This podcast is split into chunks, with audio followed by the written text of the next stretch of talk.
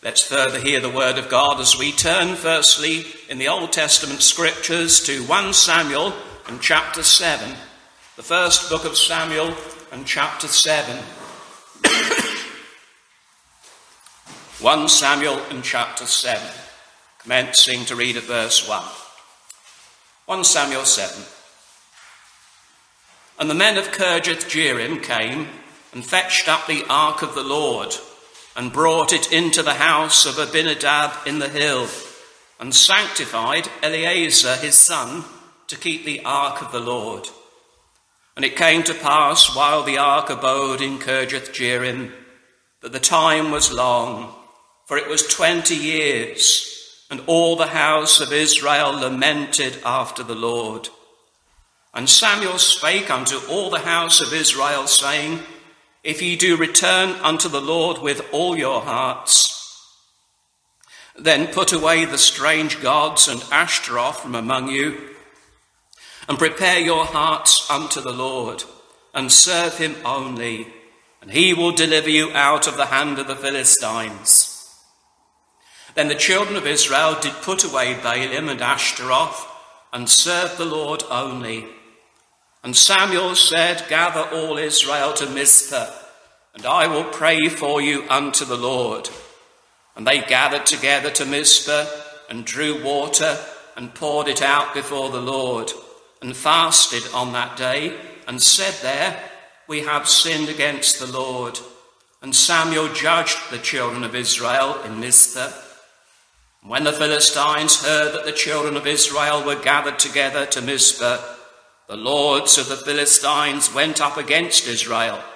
And when the children of Israel heard it, they were afraid of the Philistines. And the children of Israel said to Samuel, Cease not to cry unto the Lord our God for us, that he will save us out of the hand of the Philistines.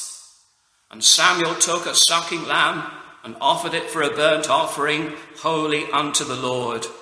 And Samuel cried unto the Lord for Israel, and the Lord heard him. And as Samuel was offering up the burnt offering, the Philistines drew near to battle against Israel. But the Lord thundered with a great thunder on that day upon the Philistines, and discomfited them, and they were smitten before Israel. And the men of Israel went out of Mizpah and pursued the Philistines and smote them until they came under Bethcar. Then Samuel took a stone and set it between Mizpah and Shen, and called the name of it Ebenezer, saying, Hitherto hath the Lord helped us. So the Philistines were subdued, and they came no more into the coast of Israel. And the hand of the Lord was against the Philistines all the days of Samuel. And the cities which the Philistines had taken from Israel were restored to Israel, from Ekron even unto Gath, and the coasts thereof did Israel deliver out of the hands of the Philistines. And there was peace between Israel and the Amorites. And Samuel judged Israel all the days of his life. And he went from year to year in circuit to Bethel and Gilgal and Mizpah and judged Israel in all those places. And his return was to Ramah, for there was his house, and there he judged Israel, and there he built an altar unto the Lord. And secondly, we turn on briefly to the New Testament scriptures in the Gospel recorded by Luke, uh, Luke's Gospel, chapter 15, and commencing to read at verse 11.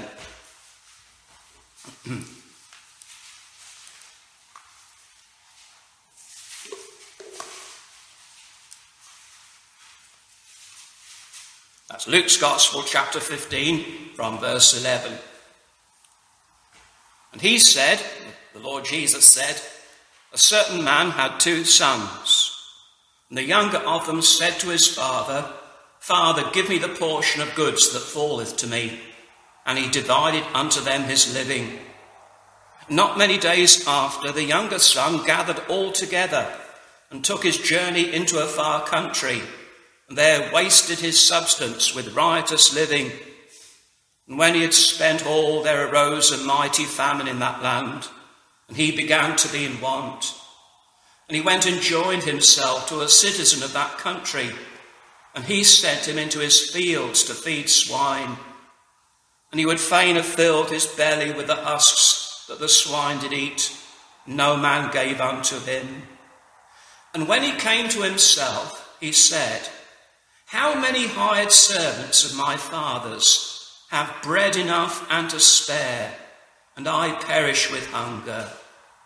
I will arise and go to my father, and will say unto him, Father, I have sinned against heaven and before thee, and am no more worthy to be called thy son.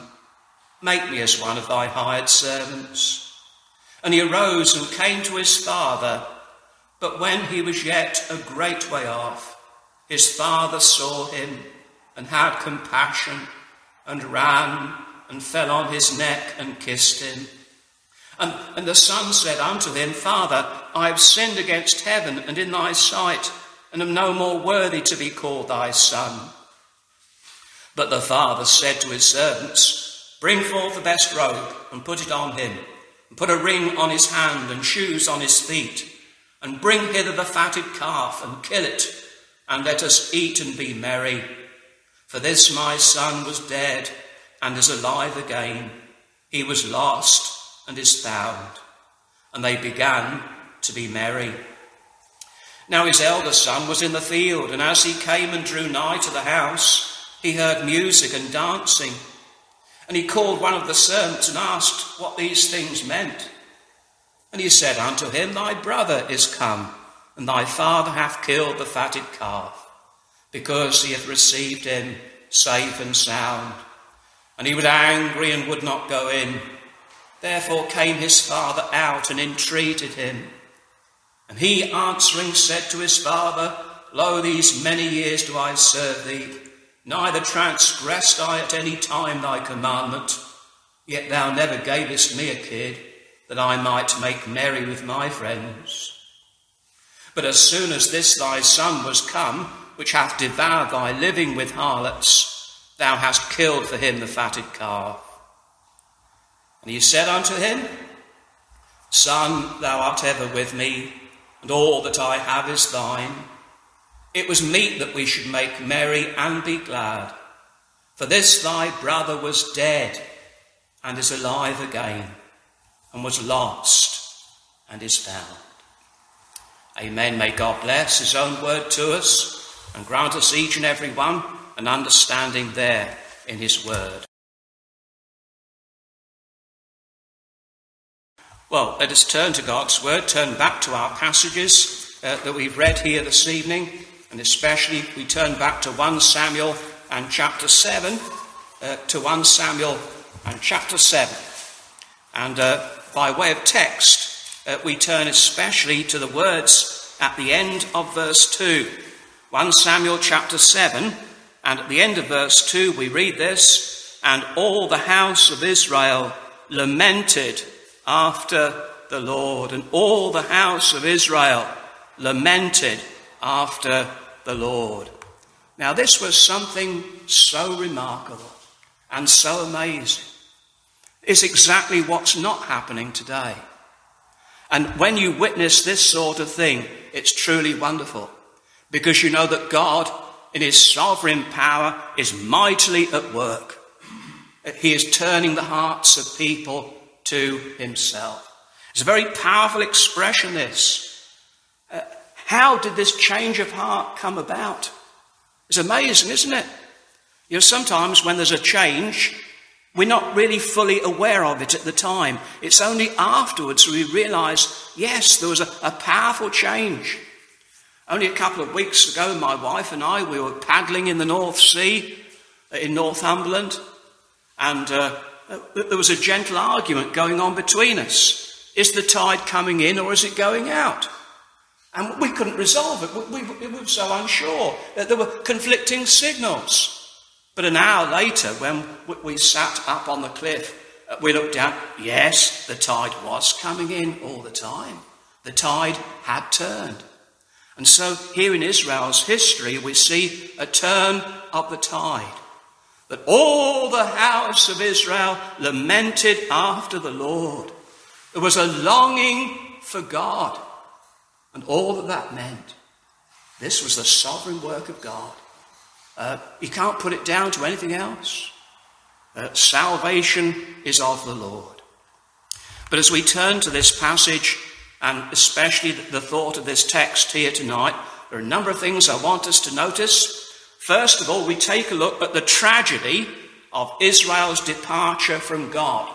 Because the opening chapters of 1 Samuel deal with that. Uh, the, the appalling effects of turning from God. The tragedy of Israel's departure. Secondly, here in our text, the turning back, the turning back to God. And we want to reverently analyze that and, and, and see what it amounts to. Thirdly, the test of its reality. Because immediately Samuel wants to know whether it's real or not. And so he puts the people to the test. More of that when we get that far. And then finally, the absolute triumph of Israel in her God. Yeah, that's so amazing, isn't it? Have you noticed in the Old Testament history that when Israel win, they win completely. It, it, it's not indecisive. Uh, the, the, the, the, war in Ukraine has been going on over six months now, and it's still as unresolved as it was when it began. Uh, it, it's indecisive, isn't it? Uh, you know, you, you, can't tell uh, always how things are going. But when Israel won in the Old Testament in her God, the, the, the victory was absolutely total uh, and unequivocal. There, there was no question about it at all. And that's what we see at the end of the chapter here this evening. So then, four points for us to consider in our meditation here uh, this evening the tragedy of Israel's departure, her turning back, the test that Samuel applies to it, and the final triumph that we see at the end. Chapter 7 here is an incredible contrast with chapter 4. Uh, one of the commentators, Dale Ralph Davis, uh, very uh, cleverly demonstrates how, how chapter 4 and chapter 7 are so different. Uh, there's so much darkness in chapter 4, and there's so much light in chapter 7. But first of all, the tragedy of Israel's departure from her God. Now, as we look in the early chapters of 1 Samuel, I think we can draw out five uh, principal characters in the drama. I want us to look at three bad examples. Then I want us to look at two good examples. And I think these are the principal characters in, in the drama in the opening chapters uh, of 1 Samuel. The three bad ones, first of all. Well, I'll deal with the worst of them all to start with. But it just shows you what happens when uh, there is a departure from God, when a nation has lost its way. Here are two evil characters. I call them horror comics Hophni and Phinehas. And they're in charge of the worship of God in his house. Effectively, effectively. They're in control. And they're perverse, they're criminals, they're filthy men, and, and they're polluting the ministry of God at source by their behaviour. It's a bit like, you know, there's a fountain of pure water and somebody's poisoning it uh, right, right at, the, at the top of the head. So that everything, everything is, is, is wrong uh, uh, uh, uh about the religion. we haven't got time to go into details tonight, but but they're in charge, they're in control. And that's very much like our society today, isn't it? Uh, because the people that, that call good evil and evil good are in control. Even if not outwardly, publicly, behind the scenes, uh, that's, uh, that's the spirit that's in control. Uh, so the amazing thing is this, you know, we, we, we wring our hands about how bad things are today, but you see, you've only got to go into the history of, of God's old covenant people to see how things were just as bad then. Who, who's the third one, you might ask? The third one is a bit more of a debate there because it's Hophni and Phinehas' father, Eli. Now, Eli, friends, was a man of God. And yet, tragically, we see how this man is powerless. He has no impact at all because he's completely compromised by the wickedness of his sons and by the general state of society uh, around him. He's completely powerless uh, to do any good. There was one really striking example of that right at the beginning of 1 Samuel. Here is a woman, a lady called Hannah.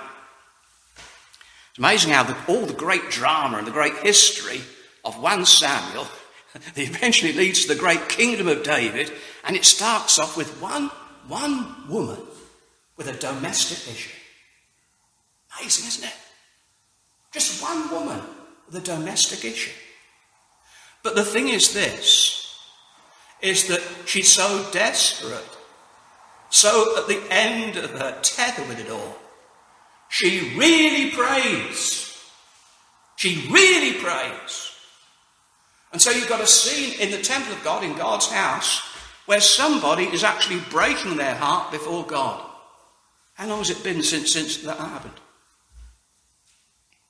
How, how long has that been since you, you've seen that sort of thing in God's house?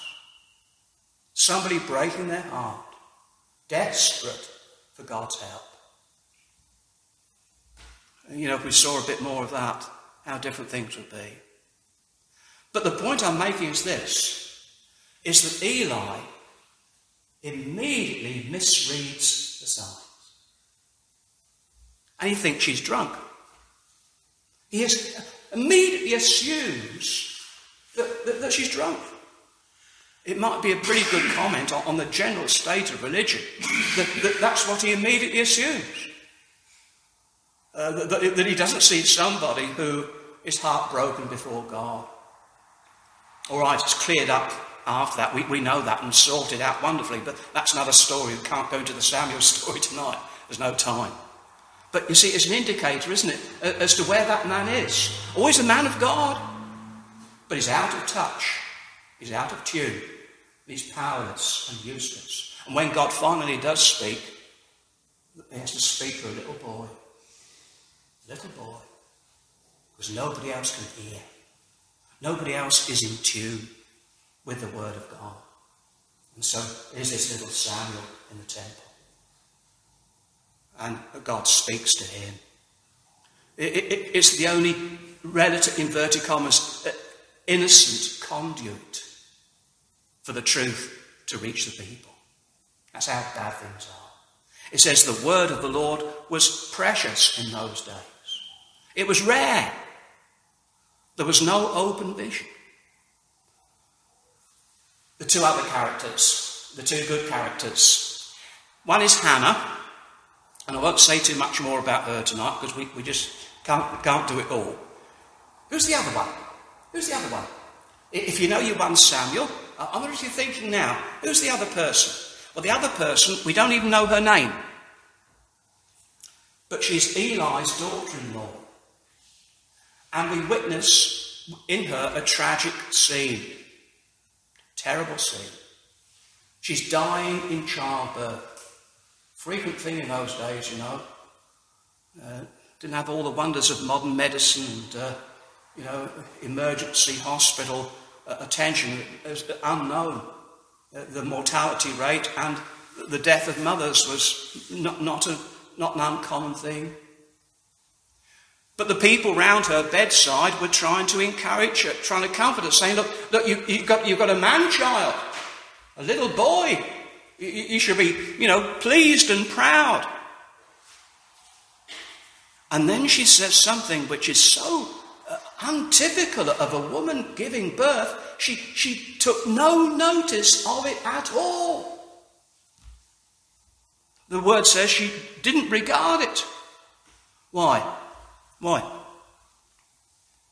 Because here is a woman who, who sees what's happening, who is, who, who is uh, as it were, uh, uh in a position to, uh, to see right from wrong. And the child is called, mercifully, not many people are called that name nowadays. Though in Puritan times it wasn't unknown. The child was called Ichabod. And you know what Ichabod means? It's not, it's not just a joke name. Uh, it's something terribly appalling and serious. It means the glory has departed. God has gone. So, what's the use of anything anymore? That's what she was saying. God has gone. The ark has been taken, uh, uh, uh and death is on every side. Uh, the vital thing is, though, God has gone. And therefore, there's this awful sense of despair and hopelessness. There's no joy in anything anymore because God has gone. Mercifully, that's not the end of the story. But that's the way it looks. That's the way it looks. It looks as if God has gone. And you notice this about Hannah and this unnamed lady? What they both have in common. They're both on their own. Have you noticed that? Uh, with regard, if you, if you study what little it says about them, the thing is, thing is this nobody shares with them. Nobody's sharing Hannah's joy. And nobody's sharing the sorrow of the other woman. With Hannah is her husband, Elkanah. You know, he's a decent enough chap. Uh, and he's, uh, he's done right by her. In a very unsatisfactory sort of marriage situation. Uh, in polygamy, it makes all sorts of problems. Uh, and we know, of course, in Christian terms, that can never be the case. Uh, uh, but, but, the thi- but the thing is this you, you, you see, Elkanah says, Well, you know, am I not better to you than ten sons?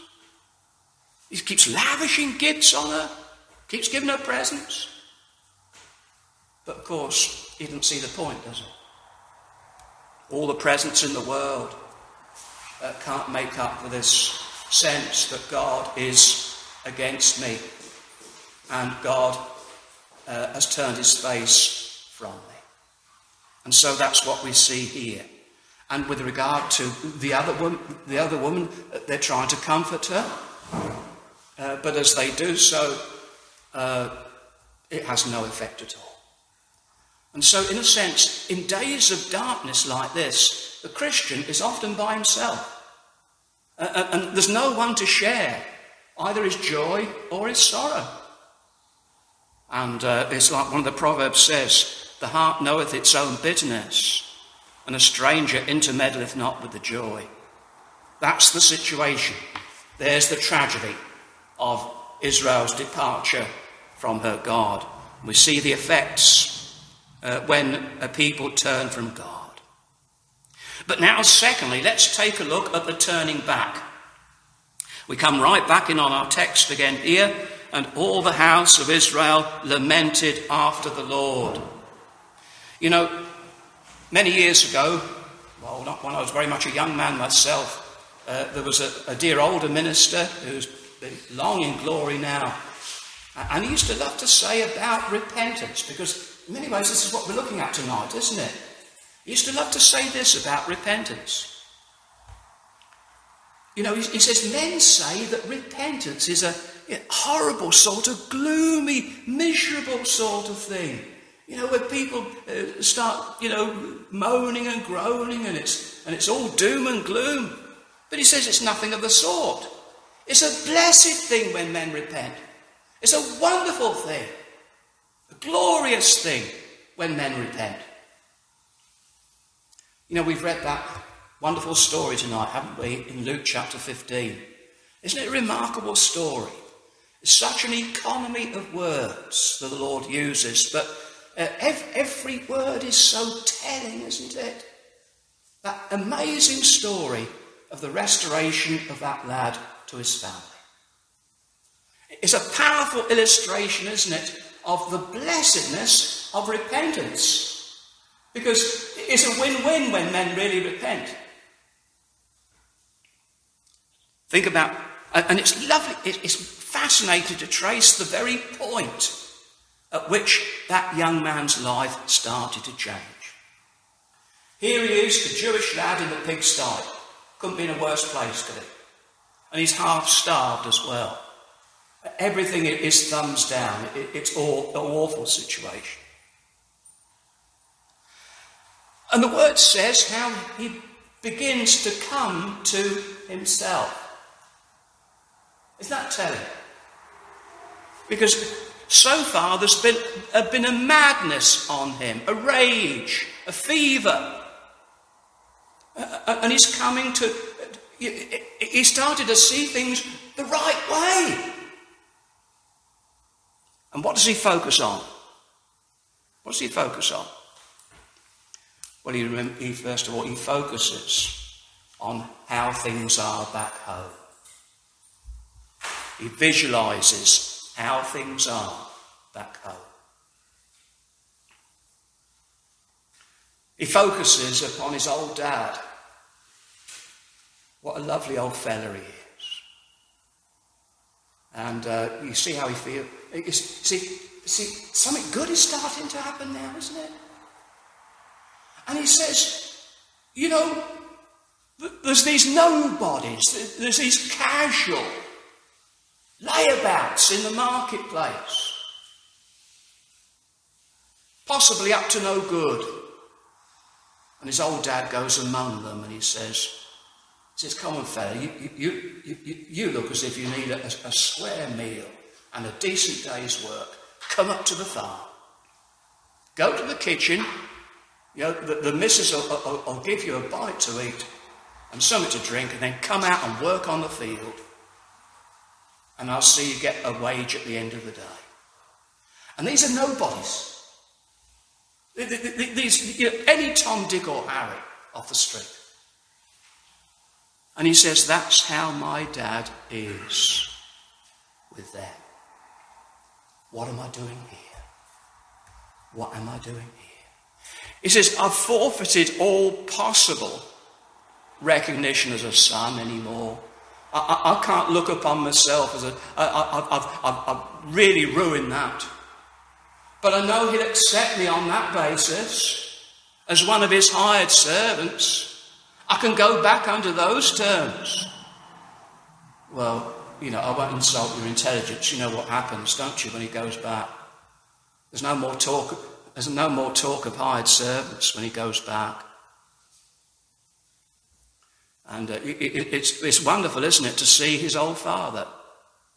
His old father's full of joy. And he infectiously spreads it round everywhere because it says at the end of the first part of the story, and they began to be merry. And that's not merry in a modern sense of the word. They weren't, they weren't inebriate. But it was a, a joyous experience. And the, the only odd one out was the elder brother, who wouldn't go in. Stood outside with a po face and he, well, you wouldn't have any of it. But he, he, was, he was, you know, uh, he, he, was robbing himself of, of, of, of joy. Uh, because this is the point the old man keeps driving home. I once heard a minister preach from, this passage, and he, he, he, did a bit of fantasizing like me, uh, and he imagined uh, the old man you know, people talking behind his back, the other people in the village, you know, the wiseacres in the village saying, silly old fool, been taken in again by that no good son of his. And he, he envisages the old man turning round on these people. But don't you understand? He was dead and he's alive again. He was lost and I've found him again. Just shows you the sort of mind that's out of the secret, doesn't it? Uh, and so, how wonderful that story is. And it, it, it expresses, doesn't it, the blessedness of repentance. What, what, a, what a wonderful thing it is when men turn back to God. And all the house of Israel lamented after the Lord their God. Lamented after the Lord. And that is a very strong expression. It means to lament with lamentation. They were desperate for God. I think we'd be overwhelmed. Well, we would be overwhelmed if that happened in Hemel Hempstead tonight. We couldn't cope, could we? How could we begin to handle that? It's a bit like what happened in Hezekiah's day, you know, when there was this tremendous turning to the Lord in northern Israel, and they were all invited down to Jerusalem to the Passover. And the poor old priests and the Levites, they couldn't cope, they couldn't handle it. But it was a genuine turning to God, so that the king was able to pray for them all uh, and, you know, uh, and uh, sort the whole thing out. The good Lord pardon everyone, even though they be not purified according to the, uh, the purification of the sanctuary. Uh, and that was a blessed day as well. Uh, you know, it, it, full of joy and happiness. And they began to be merry. What a lovely expression that is, isn't it? They began, they're only just started. They only just started. Uh, it's a wonderful thing when men turn back to God. Uh, there's nothing bad about it at all. It, it, there's nothing but good. We must hasten on. Thirdly, the test of its reality. Come back to the text, and what does verse 3 say? And Samuel spake unto all the house of Israel, saying, If ye do return unto the Lord with all your hearts, then put away the strange gods and Ashtaroth from among you. Then we read in verse 4 Then the children of Israel did put away Baalim and Ashtaroth and serve the Lord only. Now, friends, this is very telling, and, and there's almost as much of a miracle recorded in verse 4 as there was in verse 2. Samuel put them to the test. And he says, if you really mean it, then you've got to drop all the bad things that you're doing. Now, sometimes we get, I don't know, you might get a funny idea about heathen worship. You might think it's all terrible and blood curdling and, and all the rest of it. Well, certain aspects of it were. But, you know, the natural man wouldn't go for it unless there was pleasure there. Now, I'm not going to go into details here. Uh, it would be seamy to, to, uh, to uncover too much. But it's simply enough to say, isn't it, that Baalim is the male god and Ashtaroth is the female god. So it doesn't take too much imagination to realize what was going on in these places. Therefore, it was all the more remarkable to see people kicking the habit and dropping it and genuinely turning to God. Some sins, especially, are addictive. They get hold of people so that people can't let them go. Certain forms of sexual sin are powerfully addictive, especially the younger people are. They're addictive. And that much is in evidence, isn't it? Uh, look at the abuse of, of the media in this respect. You know, what people can do on their laptops would have been unthinkable. Uh, science fiction a generation ago. But you see, it's the modern equivalent, isn't it? What a hard thing that is to drop and to kick. But the wonderful thing here, friends, is this, is they did it. Threw their laptops in the, in the river. End. End of story. We're going to turn from it. And so you see this tremendous, uh, this tremendous result. The, the, the repentance was real. They weren't just having these oh, long, longings after God in a purely emotional sense. They really meant it with all their heart because they wanted God and they wanted His ways and not the way of sin. Fourthly, and lastly, the triumph at the end of it all. It's a remarkable thing. I mentioned this, didn't I, to start with? This tremendous theme of, uh, of, um, of Israel's victory. You know, I think of Israel's first ever victory as a nation. What was that? You know, I'm not, I'm not delving back now when there were just a, a, a tiny handful of people, just an overgrown family, but when they became visible as a nation in the world for the first time. And that was on that great night of the Passover uh, when uh, they were separated forever from, from the Egyptians. And the Lord led them out with a strong hand. And they became visible as a nation to the world. Uh, and, and, what had made them into a nation? It, it, was, it was what happened at the Passover. Uh, and rightly so, it's so central uh, to Jewish history, isn't it? The Passover. It's what made them into a people. Apart from saving them, it, it defined them as a people, visibly. But look at that first great victory again with me for a moment. Here they are. They're on the farther shore of the Red Sea. And what do they see? They haven't lifted a finger. They, they, there's not a weapon among them uh, to fight the Egyptians. But they're on the further banks of the sea. And they watch the entire military might of the one superpower in the world of that day. They, they watch it dissolve in front of their eyes, so there's nothing left of it.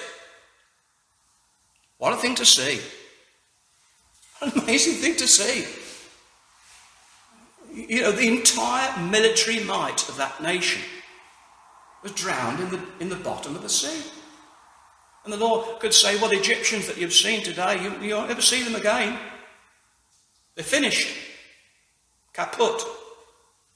The victory is total. And of course, that's so symbolical of uh, the believer's victory in the Lord. Uh, you, you, know, it's, it's, Paul says, Thanks be unto God which giveth us the victory. We are more than conquerors uh, through him that loved us. It's overkill. That's how great the victory is at last. You know, it's a tremendous con- contrast. I said there was a contrast, didn't I, between chapter 4 and chapter 7. I'll just share this with you before we uh, bring this part of the the proceedings to a close. Chapter 4 shows us how Israel is completely smitten by the Philistines. Chapter 7 puts it the other way round. The Philistines are completely smitten by Israel. They're, they're, they're, convincingly, devastatingly defeated. And one very telling difference between chapter 4 and chapter 7 is this. In chapter 4, Israel do a very silly and a very wicked thing. They're fighting the Philistines, and they said, Ah, I know what we'll do. We'll bring in the Ark of the Covenant. And that, that, that, that, that'll scare the, the daylights out of the Philistines, and it'll give us a great advantage. Let's bring in the big guns. Let's bring in the Ark of the Covenant. And they say a very telling thing. Maybe it, it, it, it will help us. And that's exactly where they were wrong. They thought they could use God's furniture uh, against their enemies. And no way, because the ark was taken. And, well, we've already seen uh, what that woman said in, in dying. Uh, that, that, that, that, was a terrible humiliating and devastating defeat for Israel. But now in chapter 7, we've all read it tonight, they're not asking the ark to help them anymore. They're asking Samuel to ask the Lord. They've come back to God. They've not just come back to religion, they've come back to God with incredible uh, effect. But the last contrast between chapter 4 and chapter 7 is the greatest of all. If there are two words, that's not much for us to get our heads around, is it? Two words that, uh, uh, one word that, that sums up chapter 4 and a word that sums up chapter 7, and, that, and one of them completely blots out the other. Now, the one word we've already had in, uh, from chapter 4 is this Ichabod. The glory has departed, God has gone. Now, what does Samuel do on the victory? Gets this great big stone and plants it between the villages of Mizpah and Shen. And what does he call that stone? Ebenezer. Ebenezer. The stone of help. Because he says, Hitherto hath the Lord helped us. In a sense, he's, he's, he's rising above the dreadful words of that poor woman as she died because he's saying, really, he says, the Lord has been with us all the time. He's always been there for us. He's always been there for us. Even in the dark times, even when his anger and wrath were so apparent, the Lord has always been there for his people. The promise has been made to the fathers I will never leave thee nor forsake thee. And so, though it seemed to be darkest night, yet really the light of the Lord had shone above it all. You know, sometimes in these darkening skies, well, we haven't had much of that just lately because it's been wall to wall sunshine. Uh, but you know what our climate's like in these islands, and sometimes it can be so overcast and so dark, but above it all, the sun's shining all the time. But you know, that hasn't changed at all. Uh, and so that, that's exactly what we see at work here. May we know what it is to mourn after the Lord and to turn to the Lord. And may the Lord yet grant us to see what we see at the end of verse 2 and all the house of Israel lamented after the Lord. May the Lord bless his word to us. Amen.